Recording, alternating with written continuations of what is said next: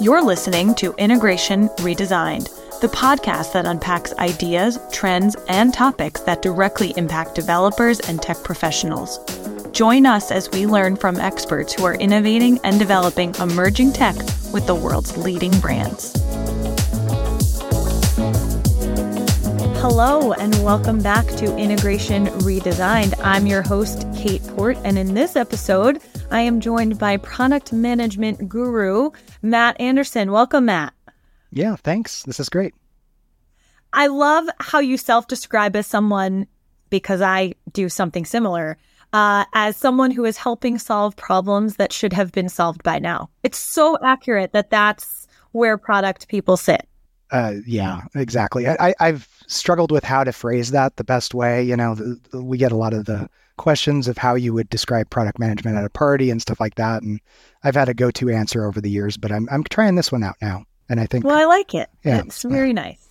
Um, today's episode is going to be fun because you and I are going to talk about building integrated products, and we'll touch on your area of expertise: retail banking, buy now, pay later. Um, we both share this product background. And one topic that we've talked about on numerous occasions, whether online or in different forums, has been the concept of a technical product manager. I like to start here because I think it starts to dive into the role itself and we can we can then set the stage. But what's your take? I mean, technical product manager, product manager, what's the difference and and why is why are those two roles important? Yeah, I, I think it's a really good topic, and it's something that I've talked with um, people kind of early in their product careers many times. Um, I, am somebody that has had almost every title that you can have in product management at this point. So I've actually had all of the titles. And, you know, when I joined product management, technical product manager, you know, it was a, a job title um, and it, it was gaining some steam and actually product owner as a job title as a like an official job title that goes on a business card came later. So technical product manager has been around for a while.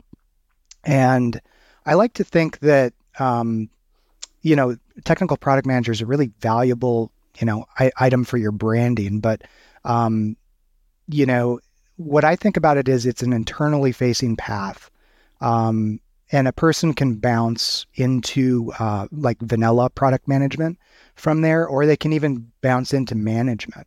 But if they just kind of continue on that technical product manager path, maybe they start business analyst, then um, you know product owner, then technical product manager, then platform product manager.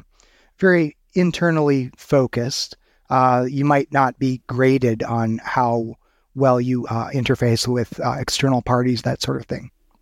But um, that's kind of the way that I foresee the the progression. And you know what a technical product manager really like specializes in in my head is they're going to be the person that can read the API docs and they can take that information and they can probably put that into a user story, a PRD, a PowerPoint really effectively. Um, and and that's really valuable. That's I, I love to have somebody like that on my team. And so um, a couple of years ago, there was a guy that worked for me, and he was a product owner. He had worked his way up from business analyst to product owner, and it was kind of like, well, what's next? What's next for this guy? Because he's really talented. And I suggested to make him the technical product manager. And when I say the technical pro- technical product manager, we had 80 product managers in our organization, and there was no there was no technical product manager. There was none. And so I thought it would be good for his brand. And I thought people would listen to him in a different way. Like he, he's going to differentiate himself from other uh, product managers. He won't be a garden variety product manager, is the way that I said it to him. And I think I was right. I think I think it did give him a special superpower a little bit. Um, but he was so good at it that then he got promoted right away. And I don't actually know if if everything that I assumed was true, but I think I think it actually was a really valuable job title to have. And, um, you know, it can really help somebody stand out. There's not that many technical product managers out there compared to the just plain old product managers. And I think it's a special skill. So you said that it helped him to stand out. Do you do you think that um, in my experience, the value of technical product managers is to help reduce the noise when you're thinking with the advent of all of these API led strategies and products that say, well, we have an API, so of course you can use us. It makes it easier for developers because we're saying this is what we want to take advantage of. This is the problem we're trying to solve with this product, and here's how you can leverage it through this API. When you think about that being differentiated with this person's role in particular, why is that necessary? Yeah, it kind of it kind of depends on your organization a little bit on you know how much technical skill a product manager really needs to have to communicate to engineers. But I think the idea of wearing that hat of talking to engineers of of really you know starting to think about how an API bounces uh, data you know that you find over here into something that you can build over here and being able to kind of follow that path that's special and not every you know VP or director or, or any role uh, can can kind of follow that thread. So it's nice to have somebody with that assignment uh, in case they can, and in case they can really help on that. That said, you and I have both read API documents, and sometimes it's really almost impossible to follow them. But it's nice to have somebody that might be able to follow most of them, and and you'll get kind of a a nice sense of how how it might fit into the product line from somebody that's a technical product manager. I think the focus is really helpful there. When we caught up, we talked about how you've had to integrate products together. And at Digibee, integration is important. And at any business, integration and connection is important to business success as we think about all of the data that businesses and enterprises need to have access to. Can you talk about whether or not you think that it's worthwhile to have this connection? Yeah, I, I legitimately do think it's worthwhile, and I'll kind of explain my my point on this. So, I, as a product, you know, person, um, my entire career I've had to integrate with something, and um, a lot of times the products that I've overseen, like in their value proposition, you would probably see integration as a word in that, or you know, it'd be in all caps basically. It'd be a very important kind of piece. But even if even if I didn't, even if I had more of a homegrown like I'm just making a mobile app, it's not calling to anything else. I, I think it still has value. And and here's the perspective that I have on it is um, you have to think about how solutions justify each other. And think about the person, your user, your buyer persona. Um, they might have staked their entire career on picking a solution, an ERP or a banking system or, or something like that. And it's it's really important that the next solution that they they take um, interacts with the previous solution and, and that it all kind of fits into some kind of ecosystem and reinforces why they had made that decision in the first place to to pick a tool. And so I'll give you an example. Um, uh, before the pandemic in 2019, um, I went to New York and I was sitting across the table from a customer of mine, and they had just been purchased. And, um, you know, I think that there was a little bit of stress because they had been purchased by a very similar company and, and that sort of thing. And they're in the, you know, the finance division. And they weren't really worried about losing their jobs, though. They were actually upset that they were going to have to move from NetSuite and lose all of the scripts and all of the integrations that they had built over the years. So that was really like how they justified their existence was, you know, collecting data from other systems and, and mashing it together. So there's a takeaway there that like there's a few people like that at every company, at my company, at your company, and they've got all this data wrapped up in integrations, and most of it serves a purpose for them. They've bought a lot of their subsequent solutions based upon how easily they seem to be to integrate. And so, um, you know, figuring out how to move unique data around via integrations is something that I really like to work on. It's something I, I really, you know, feel passionate about over the years. And it's because it's an understood value proposition. Um, and the industry standards that we are living in are slowly getting higher in how integrations should work and, and how much duct tape and and uh, chewing gum and, and zip ties you need to have to make an integration work. Um, so you know that's that's kind of a long-winded answer of how I think about it and, and why I think it's worthwhile, but I don't think it's just a temporary fad. I don't think so either, especially as we look at the number of products, even if we were to segment by financial services or retail or healthcare or pick an industry, you name it. There's so many platforms and technologies that are coming out that technologists and leaders are saying, this is great. We want to take advantage of this.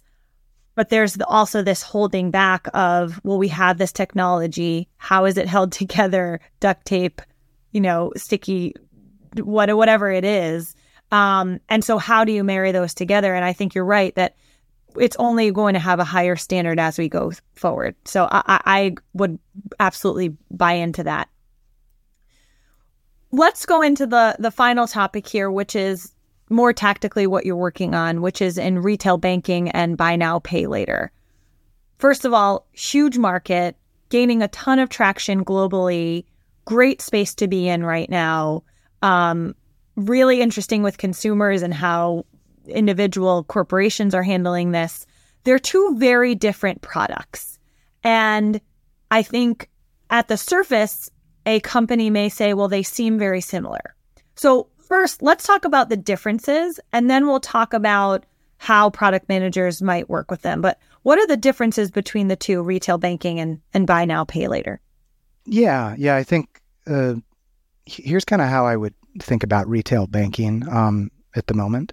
And by by that I mean, you know, somebody walking into a branch uh, would be the traditional way, walking into a bank branch and deciding, I want to open this product. I want to apply for a loan and talk to a person about applying for that loan, that sort of thing. Um, well, what happened a few years ago? All of a sudden, people stopped going into banks. Um, there, you know, really, even before the pandemic, people were still going into banks uh, uh, on a weekly basis, oftentimes, and that stopped um, when when we had the, you know, the last few years. So, you know, I specialized in online account opening, and that has a big element of acquisition, of conversion, of how a bank adds their next customer. Um, and the the bank's need there is to have something that's centered around, you know, let this person give me their information so that we can open an account for them. And then that account might not be the big, profit maker. It's the next 10 to 25 products that you might sell to that person or, you know, over the years. That might be the moneymaker. And this is especially apparent with businesses. Um, if businesses open accounts, that sort of thing. Um, and it's a very addressable space. Um, if you go to bank websites, it's a little messy though, because uh, depending on what the product is that you try to interact with and, and open online, um, the bank might have a solution and they might have a uh, like a contact us form. Like it, that's that's still commonplace. And so a lot of banks really haven't solved that product upsells problem or even like how to onboard a new consumer or business that that has an account. So the pandemic, you know, helped kickstart a lot of innovation there, and banks really had to do the online presence um, a lot more. And I think that that's where buy now pay later kind of falls in as well. That that innovation on that really started um, around the same time. So it's an evolving space as well. And if you think about what the experience is um, for somebody that is being offered buy now, pay later, they're probably in the middle of something. So they're probably on a site considering a purchase of something, or they're on their banking app and they are looking at purchases they've already made and they're being offered a buy now, pay later sort of thing. So, you know, it might be if you think about what the, the value proposition is for maybe a bank, it might be a tool to keep the account holder engaged in spending. It might be something that helps them, um, you know, in the long run, get this um, consumer to be behaving more correctly from a bank's point of view. Um, and and that's especially valuable because that person might never walk into a bank and talk about buy now pay later. But if you think about it from another point of view, a merchant point of view, well, this might be a thing that like takes an abandoned cart and makes it into a sale. In any event, um, you know, there's there's a lot of variety here, and it's an evolving space. But there's, I, I just want to leave it on this. There's also a huge regional component uh, in this as well, because different countries are going to use buy now pay later in different ways. There's different regulations around it, um, and so you know it's it's just a really kind of interesting space. Um, you know, if we if we also take it to like a, uh, you and I talked about Lowe's uh, as an example on some things, and and it's interesting. Like if you think about the process of integrating something like buy now pay later, um, if you want to offer that on a Lowe's shopping site, you need to match some data. Uh, so imagine the person is shopping on the Lowe's site, they see some things and they they're going to be offered buy now pay later. Well, there needs to be a match and where that information lies on whether or not that's eligible for buy now pay later is probably in a database somewhere else. It's probably being called and that's being that's subject to an integration. And if you take it on the other side and you say, well, maybe if if somebody's in their banking app and it's post purchase, well, there you need like a transaction list of things that they've already done and you need to match that against a list of possible, you know, things that they might be offered. So there's a heavy integration, you know, point of view on the buy now pay later space and um, chances are you're looking at different databases and systems to do that match. I think that the decision of who owns that is is critical, right? And so if we take it back to a technical product manager, that's someone who could realistically say, sure, lead product person is saying we need this, it's going to help drive more business. Technical product manager might say, okay, here's all the data that we need access to. And I think that that's really where the rubber hits the road and the benefit and the value comes in in having those two roles working together. Yeah, absolutely. And with uh, you know, with things like what what we're talking about, where where it's like an online account opening experience or a buy now pay later experience, there's a certain flow of how information needs to be called from various systems. And that technical product manager can also really help with that and figuring out what's the sequence. What's the sequence of things that need to happen? I need this information up here and I need this information back here, you know, that sort of thing. Well, Matt, I think we could go and talk about this and, and we'll have to have you back on to go into a bit more detail because this is a very hot topic right now in driving consumer behavior and support. So we'll, we'll be sure to have you on in the future. Um, it's been a pleasure talking to you today. I'm sure we'll do uh, another one as uh, we we continue to explore the podcast. Um, so thank you for joining today. Thank you so much. This has been great. Yeah, and thanks you all for uh, joining the podcast today. My name is Cait, and this is Integration Redesign. You've been listening to Integration Redesigned. To learn more about how Digibee can help your team connect and integrate systems at scale, visit digibee.com. Thanks for listening.